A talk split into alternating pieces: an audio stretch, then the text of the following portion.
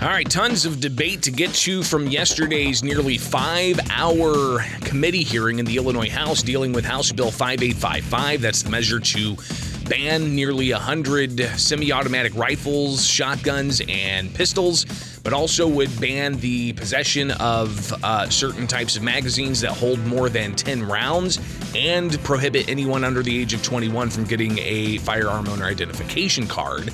And uh, that would uh, obviously uh, raise a lot of questions about the constitutionality of all of this. Uh, we'll try to get some of your phone calls in later on, but I've got tons to get through with yesterday's hearing. And we start with uh, Cook County Sheriff Tom Dart, who addressed the committee as a panel of different law enforcement officials. he supports the idea of banning certain types of semi automatic weapons. And here is some of what Tom Dart had to say. He even brought some props with him uh, to, to lay out for uh, the committee people to see in front of them when he talks about uh, large capacity magazines. Uh, so here is uh, Cook County Sheriff Tom Dart. These are everywhere, and we need something done now. Now. We need it done now. The lethality is absolutely amazing. You, if you ever try to witness someone shooting with one of these things, when they put it on fully automatic, the chances of them actually hitting the person they're aiming is infinitesimal. That's not going to happen. What's going to happen is innocent people all around are going to get slaughtered. That's what's going to happen. These okay. things are designed for that. There is no sane person who's going to sit there and say, in our society, we should have these.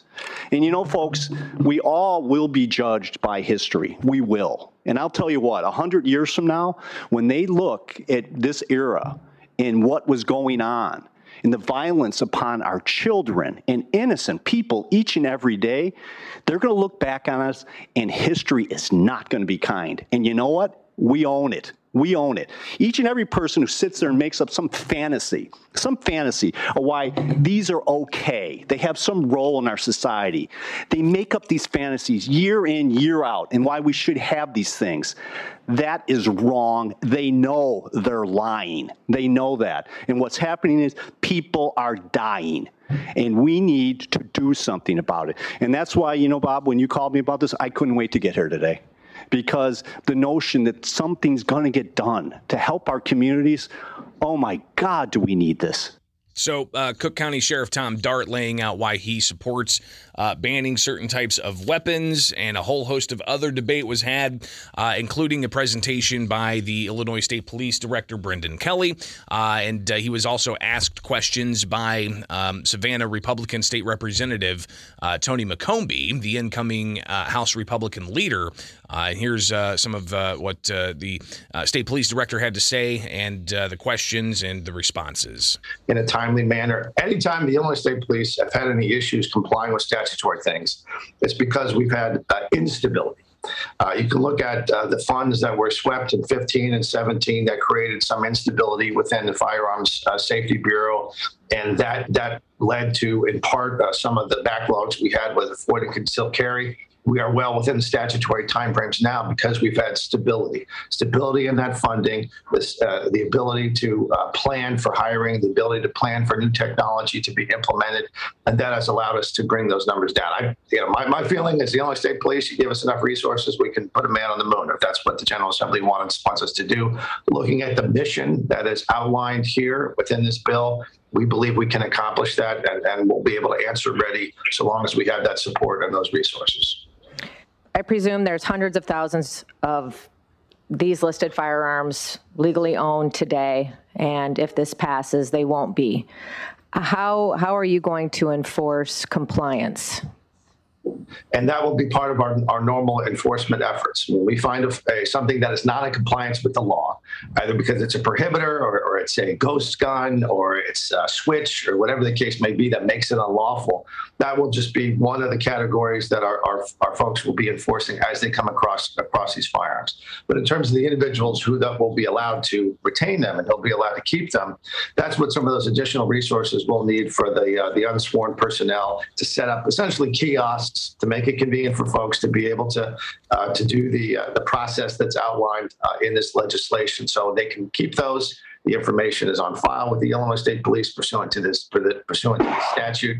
That'll be less of an enforcement mechanism and more of a compliance mechanism. your resources that you have today, um, and this is just really for the public. I mean, are, is that going to be utilized to target um, high-profile individuals um, or, you know, social media folks that are today uh, law-abiding, but if this passes, will not be? How are you going to? How are you going to? I guess can I have your assurance that those folks aren't going to be targeted?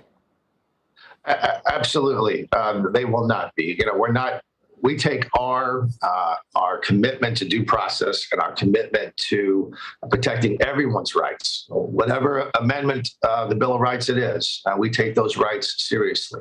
Uh, and we only investigate things when there's reasonable suspicion, there's probable cause, there's various legal standards that allow us to be able to use any of the tools we have, whether it's uh, just um, uh, re- conducting investigation on the street or, or, or in any, anywhere out there in the community, or it's online, it's on the dark web, uh, on whatever medium it is or whatever environment it is, our, our folks are doing their job. We have to adhere strictly to the Constitution. So that is uh, Illinois State Police Director Brendan Kelly testifying yesterday at that House hearing, which was nearly five hours long. We've got so much more to get to. We'll hear from some of the opponents, uh, including the Illinois State Rifle Association and Todd Vandermyde, who's a very outspoken gun owner rights individual. Uh, so stay tuned. That's coming up here with Springfield's Morning News on 92.7 WMAY. We may also try to get some of your phone calls at 217 629 7970. 92.7 WMAY. Springfield's News and Talk.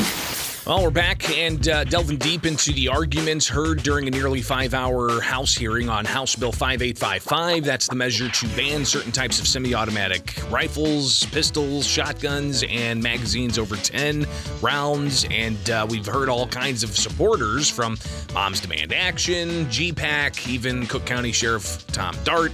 Uh, not necessarily indicative of all of law enforcement's sentiments, but um, still some uh, interesting comments made and the props that were brought up uh, as well. But let's hear some of the opponents. Illinois State Rifle Association's already said uh, they they plan to sue and uh, they're not negotiating on a gun ban.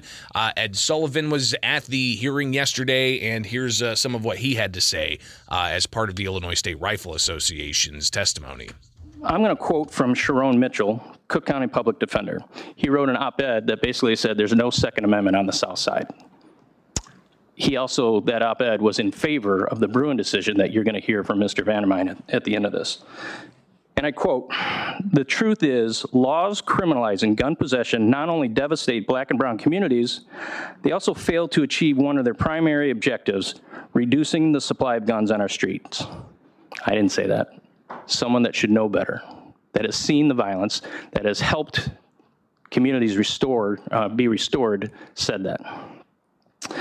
Um, bottom line is this, this bill keeps alive systemic racism as it applies to the Second Amendment. I can take my firearms, my mags, I can go across the border, I have the means. What about the people that don't? What about the people you, you you're just going to criminalize them? There's over 70 counties in Illinois that are 2A sanctuary counties. Those folks aren't going to get arrested. So who do you think is going to get charged with a class two felony? I, I think we should listen to Mr. Mitchell. So um, Sullivan making the case of uh, the possibility of this being disproportionately uh, enforced on minority communities, and that's a, a big problem. Uh, you also had uh, Todd Vandermyde. Uh, he's a former lobbyist for the National Rifle Association. He was also with the Federal Firearms Licensees of Illinois, uh, but now he's retired, but still very much active in um, advancing uh, gun owners' rights. And while you heard a lot of the the proponents of banning guns saying, "Hey, there's some federal court cases out there that that uh, say you can ban certain magazines or guns," those aren't all the way up to the U.S. Supreme Court, and that's something that Todd Vandermyde yesterday in front of the House committee. He presented some of the arguments that are now what are courts supposed to be looking at from the U.S. Supreme Court when it comes to guns? Uh, here's Todd Vandermyde from yesterday. If a ban on semi automatic guns and large capacity magazines reduces the perceived risk from mass shootings and makes the public feel safer as a result, that's a substantial benefit. If it makes them feel safer is the exact interest balancing approach that the Supreme Court in New York has rejected and forbidden. Four times in the Friedman decision, they used intermediate scrutiny in their discussion. And then they went on to say the features prohibited by Highland Park's ordinance were not common in 1791. Most guns available then could not fire more than one shot without being reloaded. Heller explicitly addressed this issue. Quote, some have made the argument, bordering on the frivolous, that only those arms in existence in the 18th century are protected by the Second Amendment. We do not interpret, interpret constitutional rights that way.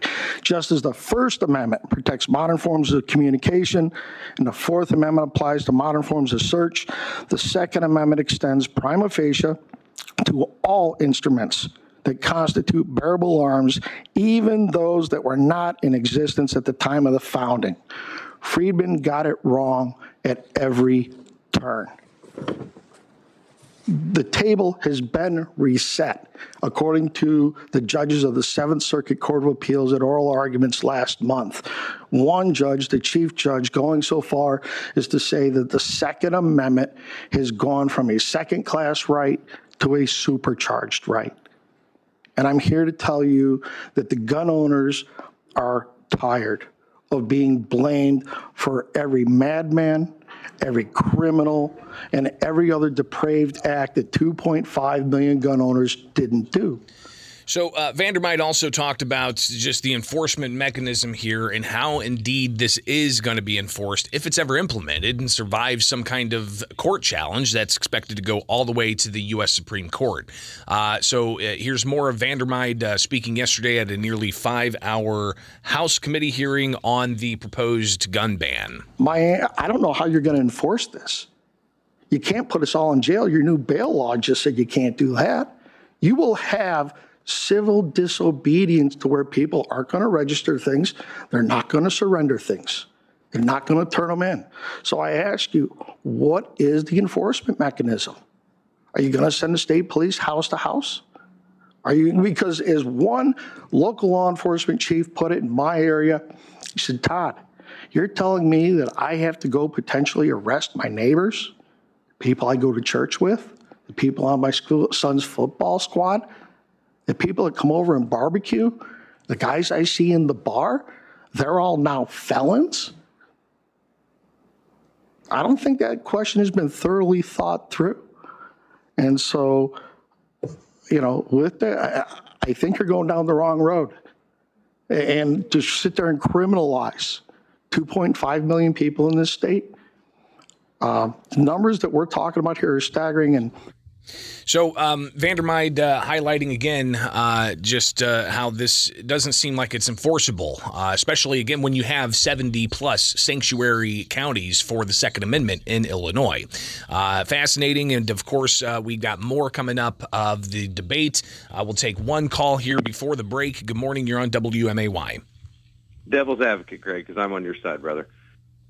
Justice Alito cited Sir Matthew Hale from the 1700 Salem witch trial. So when it comes to citing things from way back when and going, oh, that can't have anything to do with today. Don't worry. Alito set precedent for that.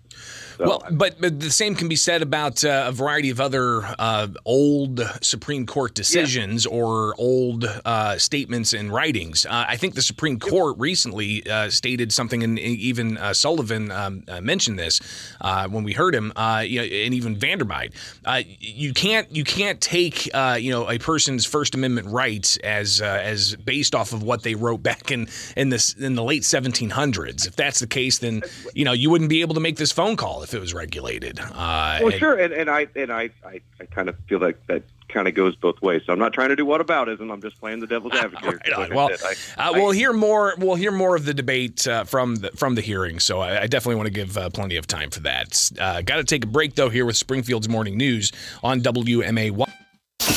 Springfield's Morning News with Greg Bishop. Weekdays 6 till 9 on 92.7 WMAY. All right, hearing more from yesterday's nearly five hour long House hearing on a proposal to ban certain types of semi automatic weapons and magazines over 10 rounds. We've been hearing from the opposition after a slew of proponents from Moms Demand Action to GPAC and more uh, saying that we should ban these weapons. But opponents pushing back saying there's a Second Amendment and uh, a well regulated militia being necessary for the security of a free state. The right of the people to keep and bear arms shall not be infringed. Uh, we'll uh, hear a little bit uh, more of that coming up. Uh, but Ed Sullivan, uh, he's with the Illinois State Rifle Association. he again reiterated that the State Rifle Association is not willing to negotiate on a proposed gun ban. When you ask for a gun ban, th- there is not a place that we can go where we can go and negotiate that there's certain red lines in the sand. And, and I hate to say that, but there is. But uh, what kind of negotiation could possibly happen? Uh, State Representative LaShawn Ford, who we talked with earlier this week, uh, he talked about uh, you know how he's cognizant of the possibility of enhanced penalty uh, enforcement against minority communities, and that's something that uh, may need to be addressed here. Uh, but he also heard from some of the opponents of banning guns, saying that they support the idea of more resources for certain parts of Chicago, for instance. Here's Representative LaShawn Ford. And so, do I have your support? As the NRA members to um, advocate and stand with us to fight for more resources for the West Side? Because you know what, I might just abandon my members on the Democratic side if you guys could help me bring a whole, whole bunch of money to the West Side, because you guys have, might have a solution here. So and let me. It might just be putting lots of money so, on the west side. Representative, let me give you a statistic. Yeah, I think you ought to put more money on the west side, build more stuff. Don't gentrify it and run everybody out. That'll put more of my, my members and hopefully more more of your guys to work too. I'd love to see that because if they're busy doing that, they're productive people in society. I disagree with the way the marijuana issue was treated and stuff like that. I disagree with the fact that, you know, medical marijuana cards are prohibited under the federal law.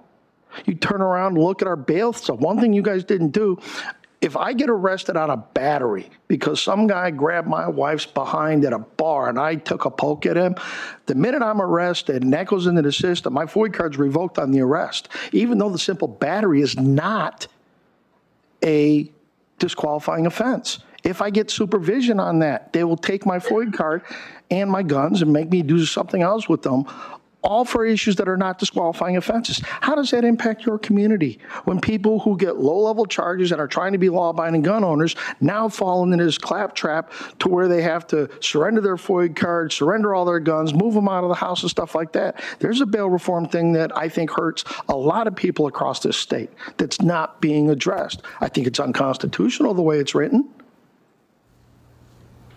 But there are a host of things we can work on. So, uh, hearing a little bit of uh, an idea of what could happen outside of banning guns, and we heard earlier uh, in the debates on this uh, about uh, people saying it's about the hearts and the minds of bad actors that needs to be a focus.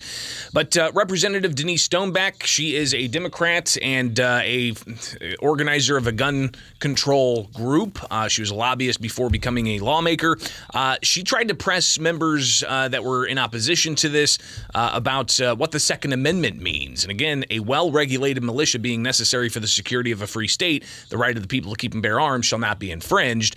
Uh, apparently, she says on the NRA headquarters in Washington, D.C., uh, it only has half of that. I don't know that, but here's Denyse Stoneback uh, talking a bit about um, uh, the, the, the Second Amendment from her understanding. Because we have in HB 5855 regulations around firearms. And on the building of the headquarters of the organization that you represent, there is half of the Second Amendment. But the other half is, of course, this shall not be infringed. Uh, it's kind of fascinating to hear her argue that uh, a well regulated militia means to provide for laws and regulations. And I think that you can push back on that and say, well, no, a well regulated militia means. Um, you know, having uh, something that's in good working order. Uh, but all in all, after five hours, State Representative uh, Justin Slaughter, who chairs the committee, he uh, he said that uh, they're not done yet. There's still a lot more to debate on all of this. Obviously, this plane has not landed. Uh, with that said, this is our last hearing this year. Um, this calendar year. Um, as I stated in the beginning, please look forward to more robust discussion and um, and more hearings. So we'll obviously be covering all of that and more right here with Springfield's Morning News. I'm Greg Bishop. You can follow me on Twitter, Facebook, YouTube, where we stream live as well. Be sure to like and subscribe, uh, hit that notification and all of that. Ding, ding, ding. All right. Uh, Springfield's Morning News. Again, uh, I'm Greg Bishop. Much more coming up.